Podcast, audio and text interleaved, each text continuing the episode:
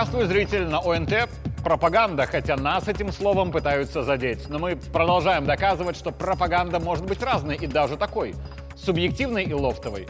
В ближайшие 20 минут мы расскажем о событиях прошедшей недели, о самом главном, но не только о нем. Меня зовут Игорь Тур, это моя пропаганда. Начнем. Прошедшая неделя была относительно спокойной в работе президентского пула, что, в общем-то, с какой-то стороны даже и хорошо. Иногда такие передышки для журналистов полезны, чего уж там, потому что режим повышенной боевой готовности в медиасфере был включен еще в 2019, а это все же долго. Понятно, что эффективность этого режима на разных этапах была разной, но тем не менее. Поэтому начнем сегодня не о главном, а о главном для меня в контексте названия нашей программы. В пятницу президент отеля прошел форум для молодых журналистов, где спикеры, в том числе и я, делились своим опытом работы с представителями в первую очередь региональной прессы. И одна из самых популярных тем, которая постоянно поднимается на таких вот встречах с уточняющими вопросами и ответами, в последнее время она одна. Так мы все-таки журналисты или пропагандисты? В чем разница? Раз уж есть сегодня возможность, поделюсь личной историей того, как и когда я решил, что я хочу заниматься именно пропагандой, а не журналистикой, и почему именно эту работу я считаю лучшей в мире. 8 октября 2016 года. Я на ОНТ работаю второй год, и в этот день в Беларуси случается трагедия. В торговом центре «Ироничная Европа» 17-летний студент Владислав Казакевич с топором и бензопилой напал на первых попавшихся людей с очевидным желанием убить всех, кто попадется. В итоге несколько посетителей центра были ранены, одна девушка-продавец убита, Казакевич задержан и осужден на 15 лет лишения свободы, сказав на прощание, что он вернется, чтобы закончить начатое. Естественно, для молодого начинающего тележурналиста было удачей получить звонок от руководителя «Срочно выезжай на место и выходи в прямой эфир». Да, у журналистов циничная профессия, в которой тщеславие – двигатель прогресса и карьерного роста. Тема хайповая. Очевидно, что вся страна в этот день включит телевизор, чтобы узнать шокирующие подробности. Большая часть аудитории включит именно ОНТ, и в кадре буду именно я. Именно так я и думал, выезжая к месту преступления. В этот момент я думал как журналист. Моей задачей было как можно оперативнее рассказать людям чистейшую правду о том, что случилось в Европе, с максимальным набором деталей и уточнений. Красочно рассказать, ярко, интересно, с огоньком. Но по дороге к торговому центру я ответил на один телефонный звонок, который сильно повлиял на меня в профессии. И, по сути, тот звонок поменял для меня мою профессию и меня в ней. Мне звонила давняя приятельница в абсолютнейшей истерике. Половина того, что она говорила, не было понятно из-за ее слез. Но суть достаточно простая. В это время где-то в торговом центре была ее дочь-школьница. И она не снимала трубку мобильного. Меня просили рассказать хоть что-то, что я знаю о жертвах студента с бензопилой. Хотя, очевидно, мама хотела лишь не услышать фамилию своей дочери в списках раненых или погибших. Позже она рассказала о причине истерики. И это сообщение журналистов. Одно из таких сообщений СМИ я зачитаю. А вы представьте, что вы та самая мама, дочь которой где-то в этом торговом центре и не отвечает на звонок. Оперативное сообщение с места событий вызвали ужас у минчан. Очевидцы в социальных сетях сообщают, что в торговый центр вошел мужчина. В его руках была работающая бензопила, психически больной какой-то. Он набросился на первого попавшегося человека и отрезал ей голову. Было ли это сообщение правдой? Конечно, это правда чистейшая. Хорошо ли журналист сделал свою работу? Безусловно. Он нашел эксклюзивную информацию и первым ее опубликовал. С точки зрения журналистики он умничает. Но что дала миру, стране и людям в этой стране, это правда. Родители, дети, родные и близкие всех, кто мог находиться в это время в торговом центре, начали рвать на себе волосы и не находить себе места, представляя, что отрезанная бензопилой голова – это голова их дочери, мамы, сестры или жены. Где-то это сообщение прочли ведь и мама, сестра, муж той самой жертвы Казакевича. Они все рвали на себе волосы, думая, хоть бы не наша, но оказалось, что это именно их. И все страхи в их головах превратились в правду. Что еще? Совершенно каждый нормальный человек в этот день, узнав шокирующие подробности с бензопилой и отделенной головой человека, ужаснулся, разнервничался от того, что в стране в спокойное время может происходить такое. И вот я еду с этой мыслью к торговому центру. Я знаю, что следователи пропустят меня чуть ближе к месту убийства, что я узнаю какие-то детали, что я красиво запишу стендап на фоне окровавленного топора и в целом сделаю работу журналиста на отлично. Но я не хочу делать эту работу, потому что моя работа и моя чистейшая правда в эфире принесет боль и страдания миллионам людей, а сотням или тысячам боль и страдания какого-то непередаваемого уровня. Я представил свою семью в ситуации, когда я, возможно, где-то возле этого торгового центра, где происходит вот такое. Я не ответил на звонок буквально минуту, но за эту минуту они успели прочесть от журналиста правдивейшие подробности про отрезанную голову. А в это время в прямом телеэфире какой-то другой журналист, не я, будет хорошо делать свою работу, хайпуя и нагнетая.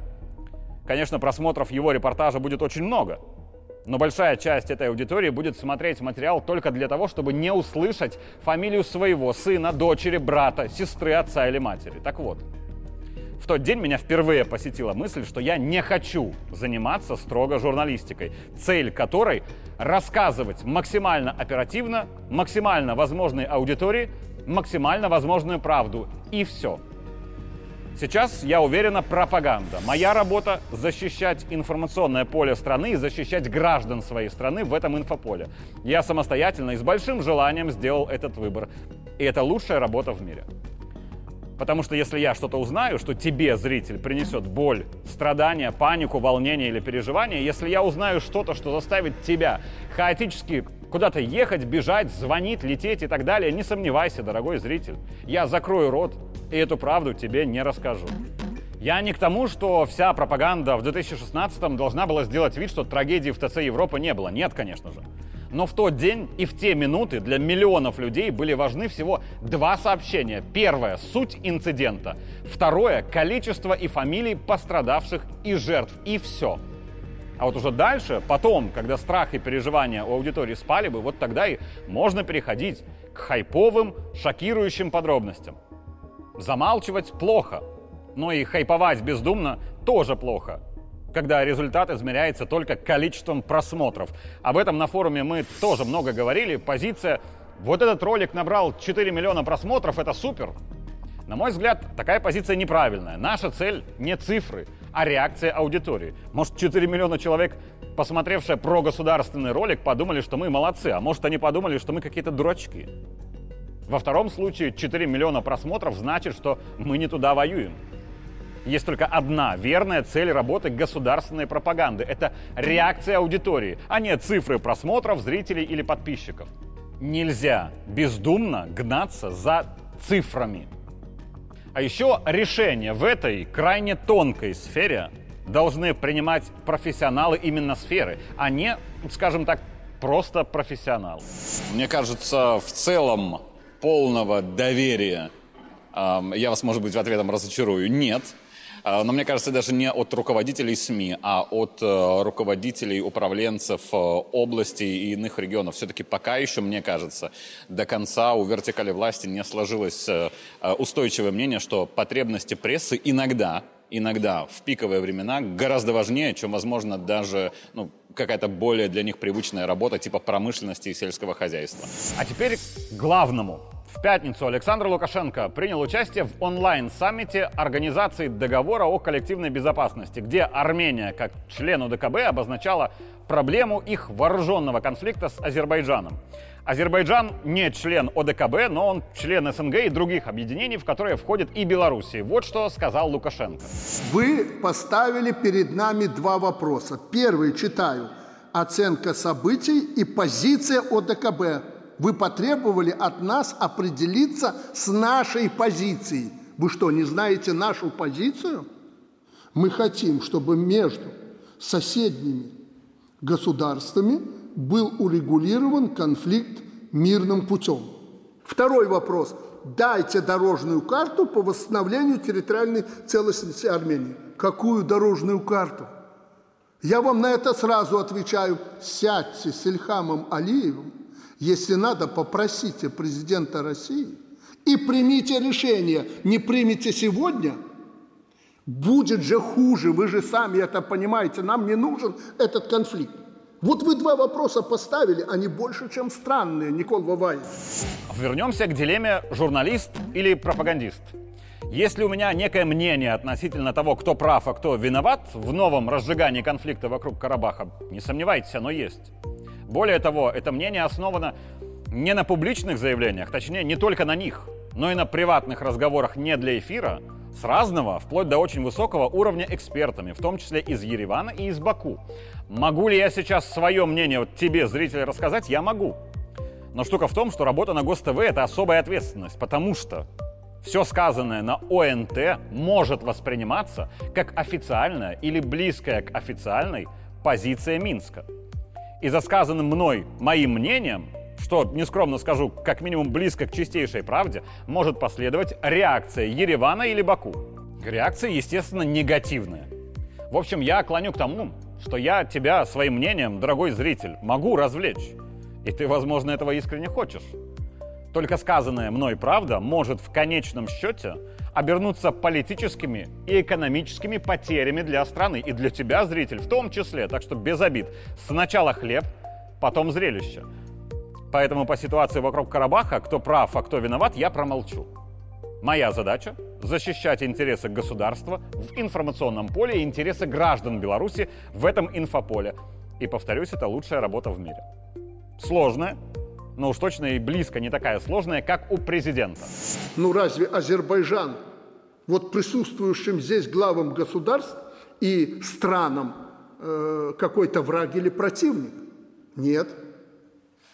Я подтверждаю то, что сказано президентом Путиным, что и Армения, и Азербайджан – это родные нам государства. И в этом особенность ситуации. Это мы не можем не учитывать, поэтому ставить вопрос с одной стороны о ДКБ – вы с нами или нет, члены ОДКБ, а с другой стороны Азербайджан, нельзя. Это неправильно. Несколько дней мои коллеги и я особо подчеркивали, что Александр Григорьевич отказался от заранее прописанных тезисов и обозначил суть позиции Минска оперативно. Но я вас уверяю, что как сказать и в каких формулировках президент об этом думал много и долго, потому что цена одного президентского слова очень высока. Как и высока цена того, что Лукашенко прямо говорит о том, что этот конфликт при всей его исключительности, при всей истории и жертвах, он не уникален, а это часть долгой западной стратегии. По всему периметру России нас начинают калашматить. Прибалтику раньше отстегнули, вы это знаете, в 2020 году Беларусь пытались на колени поставить, затем прошла очередь Украине, идем по периметру Кавказ и дальше Центральная Азия – Кому это сегодня непонятно. И для того, чтобы полностью понять позицию президента, недостаточно будет прослушать то, что он говорил в пятницу. Да и мнений всех экспертов мира тоже будет недостаточно. Чтобы полностью понимать суть сказанного Александром Лукашенко, нужно знать историю конфликта вокруг Нагорного Карабаха, историю противостояния Вашингтона и Москвы еще со времен СССР, а также всю историю внутренней и внешней политики отдельно Азербайджана и отдельно Армении, а также быть в курсе всех политических процессов в мире за последние хотя бы лет пять. Смею предположить, что очень малое количество белорусов понимают президента полностью, потому что это колоссальный массив данных, полученный, обработанный с генерацией новой аналитической мысли, выраженной в одном обращении к Николу Пашиняну. А раз полного понимания нет, то лучше это довериться. То есть сделать то, что многие не сделали в эпоху начала пандемии, и многие ошиблись. И когда Лукашенко говорит, делайте вот это, а иначе у нас война, это не страшилки-пугалки, как вас уверяют оппоненты президента, это вывод на основе колоссального количества данных, доступа к которым не было, нет и не будет никогда у абсолютного большинства граждан Беларуси. Так что самое правильное верить Лукашенко. Если он о чем-то говорит, он что-то знает. В свое время было поручено внести предложение по максимальному противодействию кибератакам на объекты Республики Беларусь. Это один из элементов гибридной войны. Очень опасный элемент. Цель – нанести максимальный ущерб экономике – и дестабилизировать в итоге общества. А еще я приучен всегда обращать внимание на детали. И, как по мне, главная новость прошлой недели прошла как-то очень малозаметно. Во вторник президент заслушал доклады начальников управлений КГБ по Брестской и Гродненской областям. У меня есть основания считать, что это не уникальный случай. И доклады региональных руководителей КГБ Александр Лукашенко заслушивает регулярно. Но обычно об этом не сообщается публично. Так не принято. И в первую очередь не принято именно в КГБ. Значит, высока вероятность, что лично глава государства распорядился опубличить факт этих докладов, что имеет особое значение и наверняка что-то значит. Потому что над начальниками УКГБ есть руководитель ведомства. Но докладывает не Терталь, а именно Радьков и Столярчук. А помощники президента по тем же Брестской и Гродненской областям – это экс-министры КГБ и МВД соответственно, Вакульчик и Караев. Пул первого пишет, что докладывали во вторник о внутриполитической обстановке в нашем обществе, а это как раз зона ответственности Вакульчика и Караева. Но еще во вторник руководители УКГБ докладывали о обстановке на территориях сопредельных государств. То есть речь о разведке. С одной стороны, может показаться это тревожным, значит что-то будет. Но раз разведке есть что докладывать, значит работа на территории Польши и Литвы идет, и идет успешно, раз факт доклада решено было опубличить. Вывод. Наверняка что-то будет, но что-то хорошее для Беларуси. А вот чего не будет, так это создание новых структур под решение новых задач. Чего уж там без обид Москва, это проблема России, где ну очень много специфических учреждений, которые создают подпроекты, которые вполне себе должны решать уже существующее ведомство. Беларусь по этому пути, слава богу, не пойдет. Хочу предупредить по поводу создания каких-то дополнительных центров, структур и еще каких-то хакерских и кибернетических структур. Сначала вы мне должны предложить обезопасить наше государство с учетом того, что у нас есть. Лишних денег нет для того, чтобы ходить друг за другом и что-то наблюдать. И здесь сразу после совещания по кибербезопасности, где было сказано, что лишних денег нет, я бы предложил фрагмент совещания по легкой промышленности, где было сказано, что делать, когда лишних денег нет. Сейчас, э, ну не скажу, что у нас это процесс в России, они все поуходили. И автомобилестроение, и легкая промышленность и так далее. Так это шанс.